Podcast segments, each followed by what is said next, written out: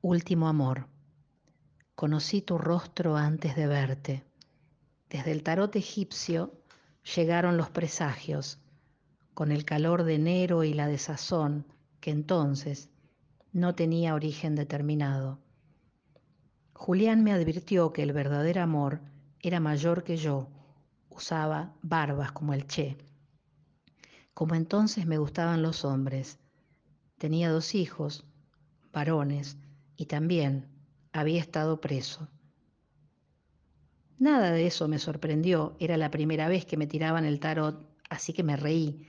Pensé que me quería alejar de su hijo, a quien aún admiro.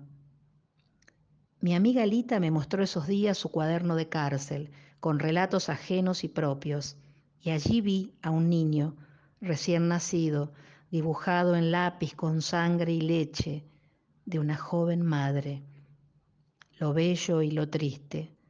Un nombre, Matías, se me grabó en la memoria.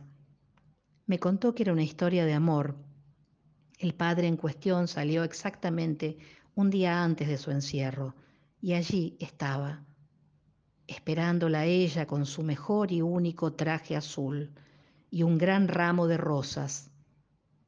No lo reconoció, estaba tan flaco, sin barbas, el cabello corto, se alegró pensando en esa felicidad desconocida, en un encuentro así. Ignoraba que era ella la verdadera destinataria de las flores y los besos. Otra vez enero y la vida vibrando alrededor y tantos años encima. Ese hombre es el del tarot está a mi lado hace casi 22 años.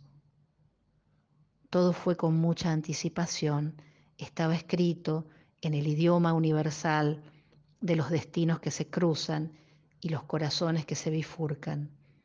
Es la historia de mi último amor. Veo un túnel enorme, me embriaga un aroma intenso de manzanas. La lluvia borra todas las heridas no voy a morir por dentro.